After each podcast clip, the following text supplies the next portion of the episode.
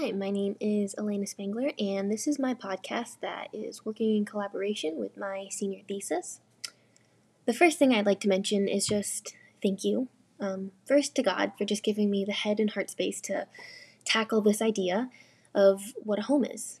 And then I'd like to thank my friends at Gordon who have given me tremendous support while I've been mulling through these ideas and just constantly word vomiting. Um, I'd also like to thank my family for their love and prayers, along with the professors, specifically Prof. Dahl, Prof. H, Prof. Dedo, and Sophie for helping me bring what I've envisioned into reality.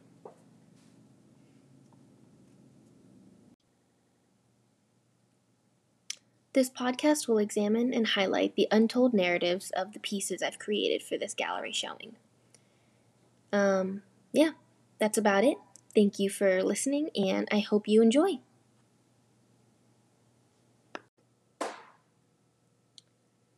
In recent years, mostly in college, I have moved 10 different times.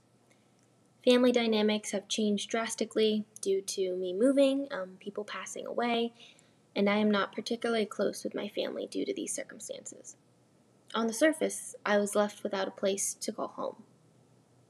The concept of home has always been fluid for me. Being adopted from China, moving numerous times, and losing family members before graduating college has shaped my definition of a home. I am still defining what a home is, but these experiences have shown me on what a home is not. At its core, home is not the people, places, experiences, or even feelings. It's something else. So, stay tuned to continue to listen and to hear my concluding thoughts on how I define a home.